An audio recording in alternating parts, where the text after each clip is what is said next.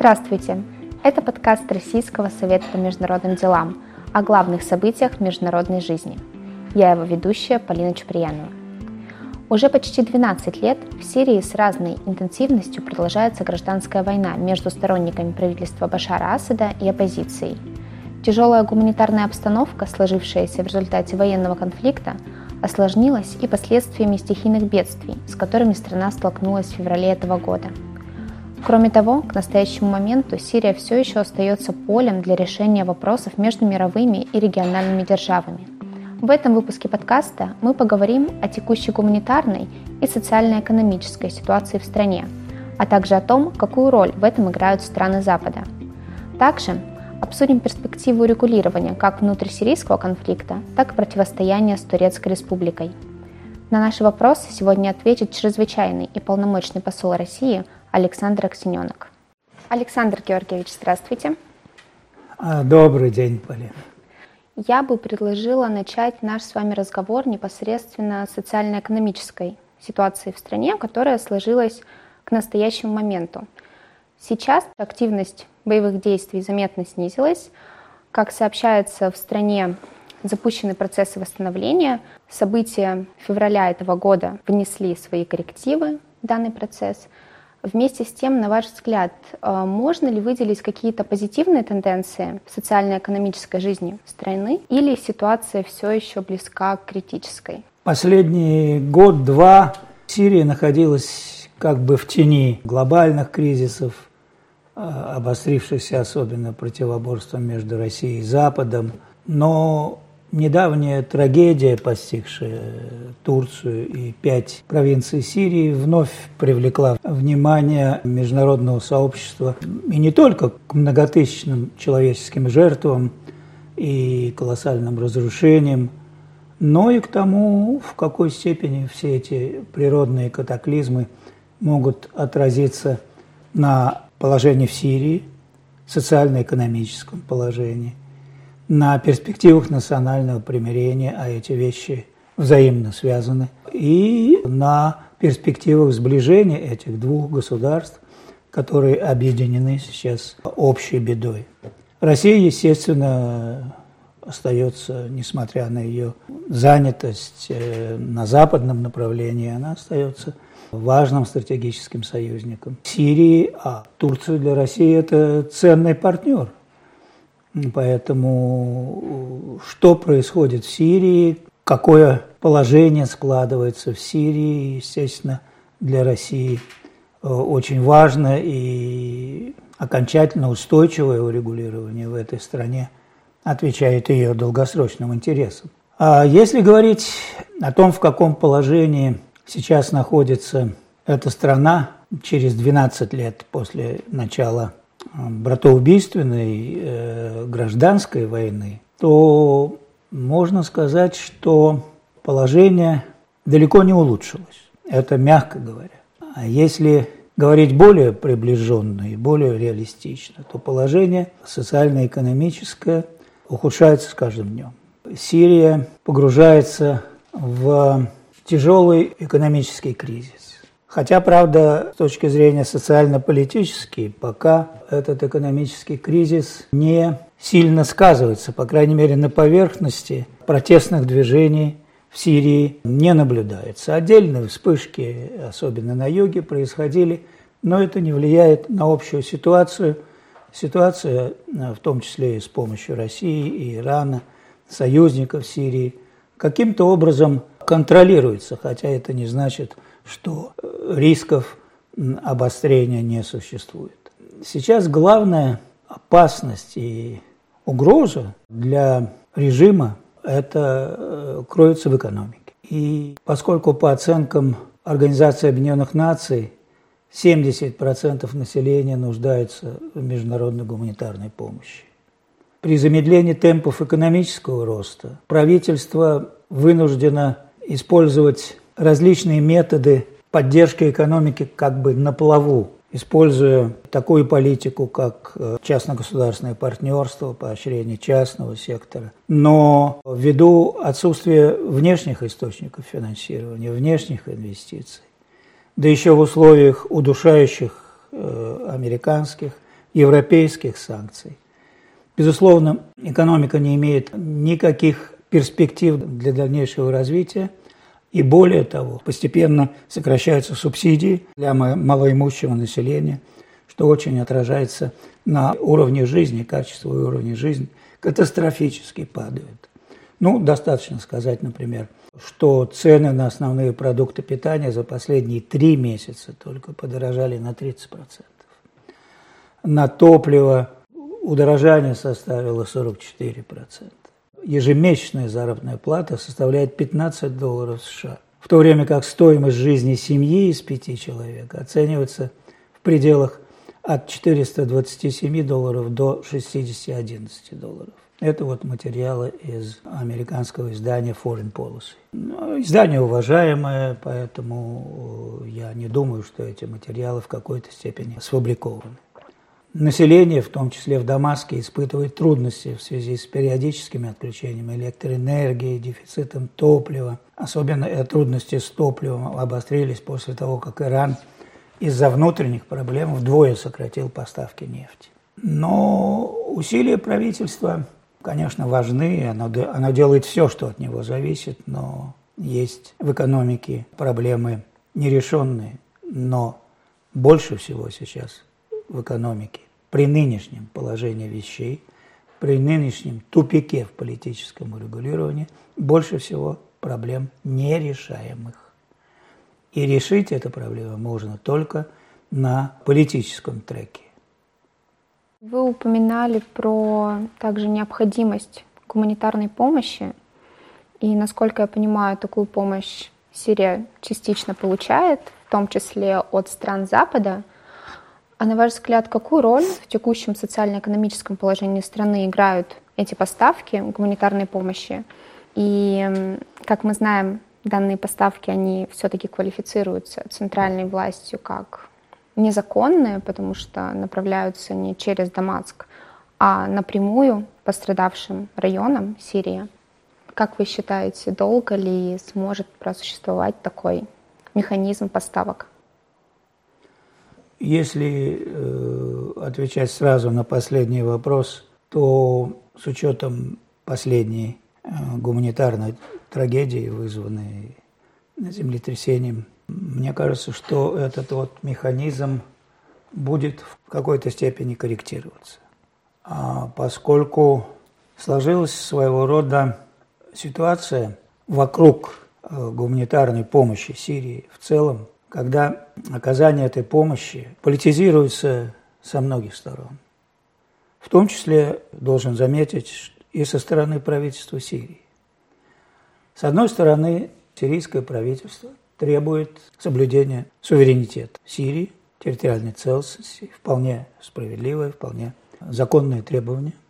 И исходя из этого, в соответствии с резолюциями Генеральной Ассамблеи об оказании гуманитарной помощи, по которой правительство страны реципиента, получателя гуманитарной помощи, должно э, контролировать эту гуманитарную помощь, и все вопросы должны согласовываться с правительством, получателем гуманитарной помощи. Но политизация со стороны сирийского правительства заключается в том, что в некоторых случаях, и это отмечают, так сказать, представители Организации Объединенных Наций, правительство Сирии как-то злоупотребляет вот этим своим правом, и в результате, э, в результате идет либо задержка, либо какое-то некорректное распределение гуманитарной помощи среди э, неправительственных организаций, через которые поставляется гуманитарная помощь. Это с одной стороны. С другой стороны, политизирует гуманитарную помощь и оппозиция – неправительственные организации, прозападные, международные неправительственные организации, Соединенные Штаты, настаивая на том, чтобы были открыты дополнительные э, трансграничные переходы в дополнение к Бабальхауа, который сейчас работает. А и нужно сказать, что распределение этой гуманитарной помощи, даже через переходы трансграничные, тоже осуществляется с большими нарушениями без должного контроля со стороны Организации Объединенных Наций. В результате, э, и Россия об этом не, не, неоднократно указывала на заседаниях Совета Безопасности. В результате часть помощи попадает не в те руки, как бы сказать, а даже, говоря точнее, в руки террористической организации Тахрир Шам, которая практически контролирует э, территорию большей части провинции, провинции Идлиб, Идлиб через свое так называемое временное правительство. Если говорить о, донорах, то нужно отметить, что самым крупным донором остаются Соединенные Штаты. По данным Организации Объединенных Наций, а, доля США по плану Организации Объединенных Наций, который ежегодно на каждый год составляется по гуманитарной помощи и выделяются для этого соответствующие средства, доля США составляет 44,5%. На втором месте идет Германия, потом э, Еврокомиссия. Но это не значит, что вся эта сумма доходит до, до получателя. Это, это сумма выделенная. Сколько доходит реально в данных Организации Объединенных Наций, э, я, по крайней мере, не обнаружил. Но еще более ухудшает положение отсутствие финансирования. При замедлении темпов экономического роста вообще в мире и растущих военных расходов рассчитывать на увеличение донорской помощи по линии ООН и неправительственных гуманитарных организаций, пожалуй, не приходится. План Организации Объединенных Наций на прошлый год был профинансирован только на 47%. Таким образом, можно заключить, что практически в условиях внешнего финансирования, отсутствия внутренних ресурсов, Дефицит бюджета Сирии составляет 3,5 миллиардов долларов. Для Сирии это колоссальная сумма. И при отсутствии перспектив на увеличение гуманитарной помощи и преодоление экономического кризиса представляется практически невозможным. Я уже не говорю о реконструкции, о каких-то проектах по реконструкции, и не только по реконструкции, а даже о проектах какого-то немедленного восстановления в области инфраструктуры, водоснабжения, электроэнергии, строительства школ, больниц. Это все представляется очень проблематичным. И вот как раз последнее землетрясение показало, что Сирия, даже в отличие от Турции, вот, оказалась в наиболее тяжелом, тяжелом положении – ввиду, ввиду дефицита элементарной строительной техники угу. для разбора завалов. Поэтому я еще раз хочу сказать, что и мне кажется, что сирийское правительство постепенно начинает подходить к размышлениям такого рода, что в конечном счете решение вот тех катастрофических экономических проблем, перед которыми оказалась Сирия, лежит в области политики. А если посмотреть на вот эту вот ситуацию землетрясения именно с точки зрения разрушений и потребности международной помощи, а с точки зрения также влияния на международные отношения. Ведь очень часто стихийные бедствия такого колоссального масштаба влияют как раз-таки на международные отношения и провоцируют э, разного рода процессы. Как вы считаете, можно ли сегодня выдвинуть какое-то предположение в контексте того, как февральские землетрясения могут повлиять на международные отношения и в регионе в целом, и на Сирию в частности? Вы задали очень хороший вопрос, и об этом сейчас размышляют многие политологи, о том, какое влияние окажет эта трагедия на перспективы выхода из этой хронической конфликтной ситуации. Ведь гражданская война, собственно, закончилась, но конфликт и последствия этого конфликта остаются, они действуют разрушающе на страну и народное население. Даже э, некоторые говорят о том, что Сирия э, становится уже каким-то замороженным конфликтом, и государственный э, спецпредставитель Организации Объединенных Наций по Сирии. Гейр Педерсон постоянно на каждом брифинге в Совете Безопасности призывает к тому, чтобы не ослаблять внимание к Сирии, держать ее в фокусе. Потому что у наблюдателя может сложиться представление, что Наступило умиротворение, конфликт как бы перешел в замороженную стадию. Те, кто приезжает из Сирии, которые в Сирии через там неделю, 10 дней пребывания, говорят, что ну как хорошо, все нормально, страна живет, Дамаск, крупные города. И действительно, государственные институты в центре и на местах вроде бы функционируют нормально. За последние три года прошли президентские, парламентские выборы, местные выборы. В отличие, кстати сказать, от соседних Ливана и Ирака, где периодически возникают массовые протесты, сбои в политической системе все больше и больше. То есть по ближневосточным меркам Сирию в этом смысле трудно считать несостоявшимся государством. Хотя автократических методов правления в Сирии не более и не менее, чем в большинстве других арабских государств. Но это впечатление обманчиво. И поэтому сейчас, вот возвращаясь к тому конкретному вопросу, который вы задали, сейчас многие эксперты рассуждают о том, как эта общая беда подействует на менталитет двух соседних стран, объединенных этой бедой, Сирии и Турции. А как эта беда подействует на международных игроков, которые имеют свои интересы, на региональных игроков, на которые делали ошибочную ставку в начале конфликта на свержение режима Асада. И в этой связи нужно сказать, что несмотря на то, что с точки зрения политического регулирования положение находится, по словам э, спецпредставителя генерального секретаря ООН Педерсона, в стратегическом тупике, то в последнее время, можно сказать, появляются какие-то признаки, которые дают основания какие-то для сдержанного оптимизма. Я бы отнес к этому некоторую нормализацию отношений, по крайней мере, такой тренд к нормализации отношений, к сближению между Сирией и Турцией при, если не посредничестве, в полном смысле этого слова, то, по крайней мере, при активном содействии и при добрых услугах со стороны России.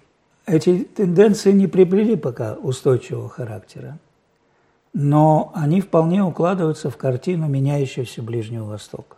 Страны этого региона предпочитают вот в новых геополитических условиях сами искать пути решения накопившихся региональных проблем. Стараются избегать американского доминирования. В том числе и потому, что Э, существует некоторое недоверие в отношении гарантиям безопасности со стороны Соединенных Штатов. И это недоверие сложилось вот за годы так называемой арабской весны с 2011 года. И в том числе Соединенные Штаты сейчас, как бы, как считают на Ближнем Востоке, начинают отходить от активной политики в этом регионе, перемещая свое внимание в Азию отношения с Китаем, не говоря уже о американской э, вовлеченности в события на Украине. К числу признаков вот такой смягчения напряженности можно отнести э, ряд очень важных подвижек, которые произошли за последние 2-3 э, года вот в региональной конфигурации, о которой я говорю. И вот в этот тренд укладывается нормализация отношений Турции с соседними арабскими государствами – смягчение большинства разногласий в рамках Совета сотрудничества арабских государств Персидского залива, прекращение рядом из этих государств, я имею в виду Объединенные Арабские Эмираты, Бахрейн, рядом этих государств бойкота Сирии, установление с ней нормальных межгосударственных связей, поддержание таких каналов общения между саудовских Саудовской Аравией и Ираном. Это тоже один из трендов. А, Причем при региональном посредничестве, при посредничестве, например, скрытых каналов, но при посредничестве э, правительства Ирака. Растет роль региональных государств Объединенных Арабских Эмиратов, Египта и Катара в качестве модераторов внутренних процессов в Ливане, в Ираке, в Ливии. То есть Сирия вот во всей этой э, новой региональной конструкции, меняющейся региональной конструкции, занимает едва ли не центральное место. Вокруг возвращения Сирии в Лигу арабских государств Правда, консенсус пока не сложился.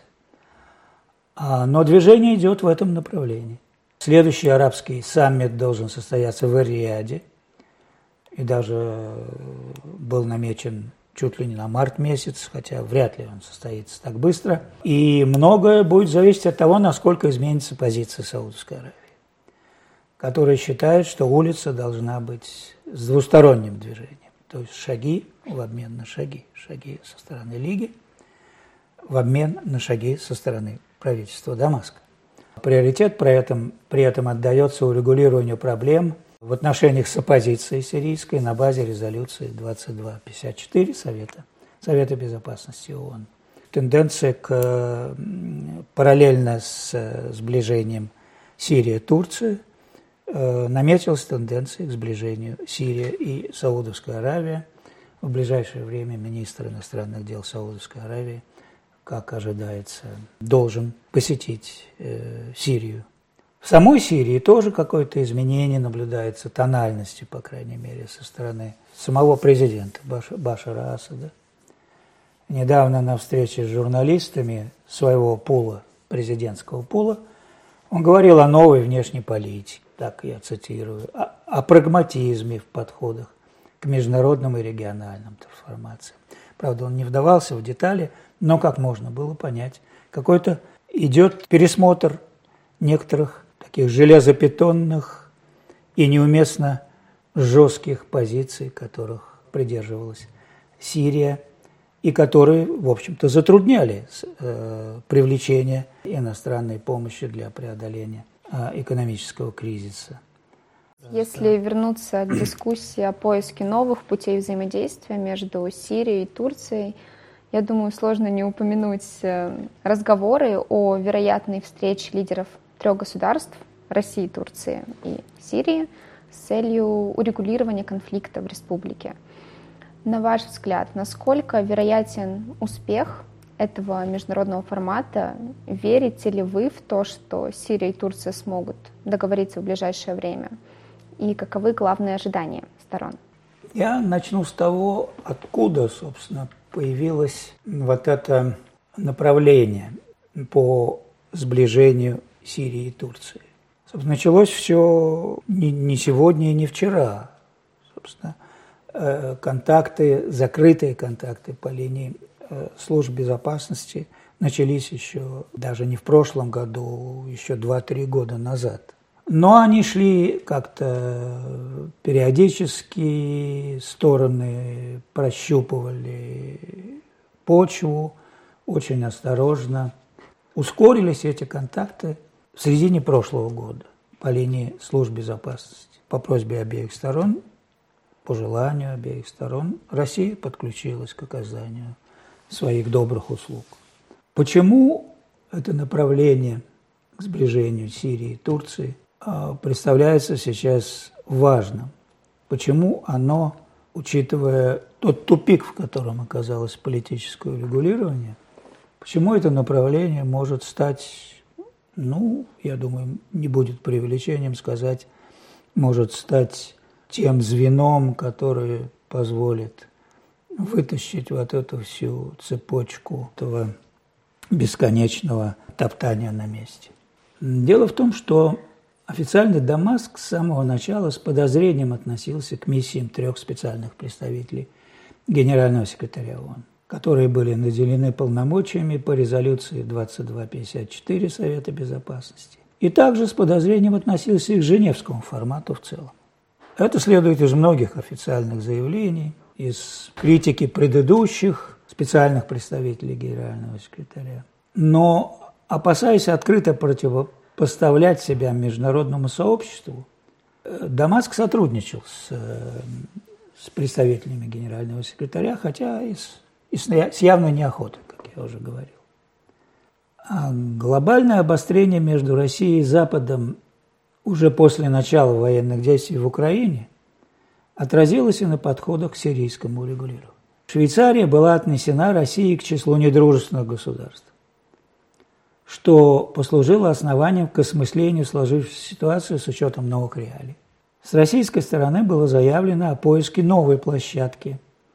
Об этом заявил спецпредставитель России по сирийскому урегулированию, Лаврентьев, и сирийские власти предлагали в качестве этой новой площадки предлагали Дамаск. Но в нынешних условиях, э, после гражданской войны, с учетом недоверия, с учетом взаимного ожесточения сторон, конечно, это предложение было, было далеко от реальности. Представители оппозиции в Конституционном комитете не могли с этим согласиться из соображений, просто из соображений безопасности. В итоге политический процесс оставался замороженным, несмотря на международную активность э, спецпредставителя ООН, его контакты с сирийскими сторонами. Все это вынудило Россию рассматривать другие опции с тем, чтобы сдвинуть мирный процесс с мертвой точки. И вот к середине прошлого года эти закрытые каналы коммуникации показали взаимную готовность продолжать переговоры уже на военном и политическом уровне. И заинтересованность в содействии со стороны России, как я уже говорил. В начале октября президент Турции Эрдоган произвел буквально политический фурор, заявив о возможной встрече с президентом Сирии Башаром Асадом, цитирую, в подходящее для этого время. Позднее, по мере продолжения закрытых контактов при участии России, он объявил о согласовании механизмов взаимодействия по Сирии путем последовательных переговоров в трех форматах. Спецслужбы, министры обороны и министры иностранных дел. Финальным итогом серии этих встреч должны стать трехсторонние переговоры на высшем уровне. Собственно, вот такая договоренность сейчас и действует. Состоялись встречи на уровне министров обороны. Готовится встреча на уровне министров иностранных дел – а, хотя а, были распространены слухи о том, что якобы встреча не состоялась в условленное время, но, на мой взгляд, эти слухи не соответствуют действительности, потому что процесс очень сложный. Есть э, много сил, в первую очередь Соединенные Штаты, об этом я скажу чуть позже, которые пытаются тормозить продвижение переговоров вот именно в этом формате. То есть пока рано давать какие-то оценки даже на короткую перспективу. Но э, политические последствия вот этих февральских природных бедствий могут внести свои коррективы в ту или иную сторону. Примирение обеих сторон, на отношения между которыми давлеет тяжелое наследие прошлого и совсем недавнего настоящего, вот уже в ходе э, конфликта – в любом случае не может быть быстрым. На этом этапе, как я понимаю, речь идет о постепенных шагах к сближению, о мерах доверия, обеспечивающих устойчивость этого процесса. Главное – обеспечить непрерывность, такую устойчивость диалога. То есть началась игра в долгую, которая может определить не только контуры сирийского регулирования, но и место этого взрывоопасного региона в глобальной политике. Хорошо. И в завершении хочется задать вам следующий вопрос. Как вы считаете, наступит ли такой момент, когда Сирию начнут воспринимать и в регионе, и в мире как самостоятельного актора международных отношений, а не как площадку, где мировые и региональные державы решают свои проблемы? Что для этого должно произойти? И возможно ли это вообще? если Башар Асад останется у власти? Ну, прежде всего я хочу сказать, что сейчас вопрос о том, останется Башар Асад у власти или не останется, как бы уже снят с международной и с региональной повестки дня. Конечно, Соединенные Штаты, вот в данном случае, когда речь идет о сближении между Турцией и Сирией и решение на этой основе ключевых проблем сирийского регулирования – отношения с оппозицией – раз, вопросы терроризма – два, и курские проблемы – три. Три этих вопроса завязаны непосредственно на сирийско-туристское отношение. Соединенные Штаты э, пытаются сейчас играть роль покровителя курского руководства, которое имеет свою автономию на северо-востоке Сирии. И открыто выступили против вот этого нового направления в сирийском урегулировании. То есть проявив себя в качестве спойлера много, многосторонних усилий по разблокированию тупика. Представитель Государственного департамента ясно заявил, что США не поддерживает повышение уровня отношений Сирии и реабилитацию жестокого, опять же, в кавычках, диктатора Башара Асада. Затем по американской инициативе было организовано заявление совместно с Англией, Францией и Германией такого же содержания. Многочисленные американские представители активизировали свои поездки на северо-восток Сирии, поощряя сепаратистские тенденции, хотя нужно отметить, что курдское руководство находится в тяжелом положении, как бы между молотом и наковальней, с одной стороны, угроза турецкой военной операции, которая пока еще не снята. А с другой стороны, отношения Сирии в ходе переговоров сирийского правительства с курдским руководством. А, много нерешенных вопросов, и сирийское правительство не, не всегда проявляет должную гибкость, которая бы позволила как-то оттянуть курское руководство от э, сотрудничества с Соединенными Штатами. И, и, наконец, ведь курское руководство курдам суждено жить. Соединенные Штаты рано или поздно уйдут, а курдам суждено жить в Сирии, бок о бок э, с арабами, бок о бок с сирийцами. И курды, и, и арабы – это те, те же сирийцы, часть, часть сирийской, сирийской нации.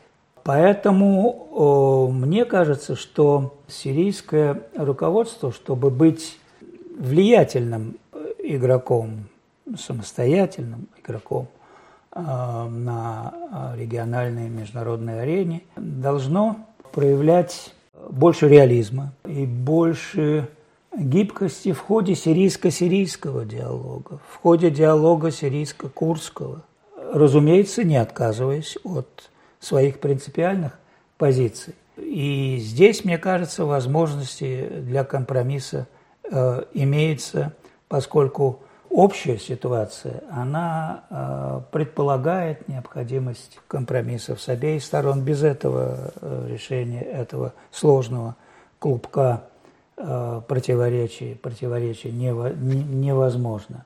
А что касается Соединенных Штатов, то Соединенные Штаты, конечно, ведут игру с нулевой суммой, и в основном в отношении России.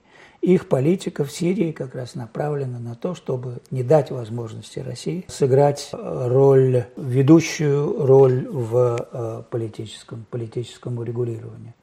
Э, ведь э, вот нынешние политические деятели во внешней политике Соединенных Штатов – такие как э, Блинкен, государственный секретарь, Бернс, директор ЦРУ, они еще до начала конфликта, они признавали провал американской политики, политики в Сирии. Бернс, например, в своих мемуарах писал, что мы действовали не согласуя цели и средства и ставя перед собой невыполнимые задачи. Блинкен тоже оценивал политику Обамы в Сирии как, как провальную. Обама провалил внешнюю политику, по словам Блинкина, а Трамп только ухудшил положение дел, лишив Соединенные Штаты немногих оставшихся рычагов давления. И вот сейчас, если посмотреть, насколько изменилась эта политика, можно сказать, что политика Соединенных Штатов не изменилась, и ее сейчас главная цель – это не допустить, чтобы России. Это главная цель даже не борьба с терроризмом, это только так сказать, такой предлог для того, чтобы сохранить свое присутствие в Сирии.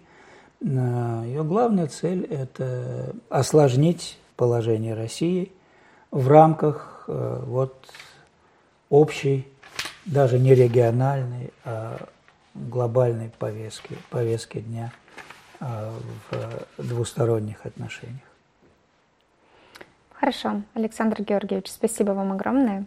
С нами сегодня был Александр Аксененок, чрезвычайный и полномочный посол России.